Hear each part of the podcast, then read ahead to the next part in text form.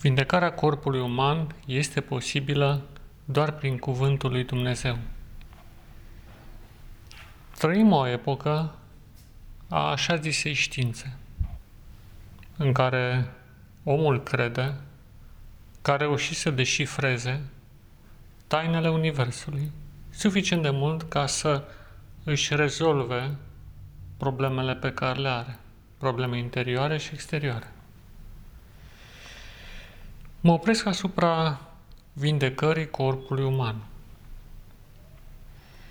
Știința modernă crede că omul nu poate fi vindecat pe deplin, ci până la un anumit punct, grație intervenției mecanice în interiorul său, în interiorul corpului uman.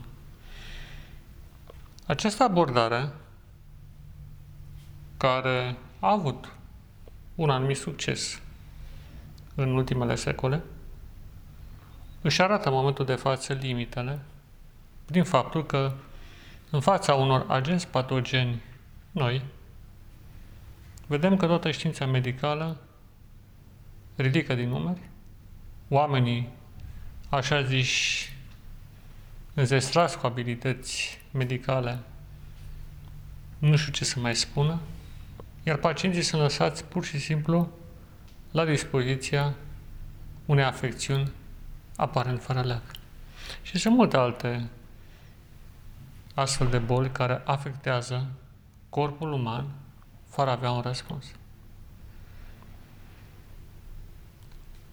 Dar această abordare a sănătății nu reprezintă decât ecoul unei anumite dezvoltări în gândirea umană din ultimele sute de ani.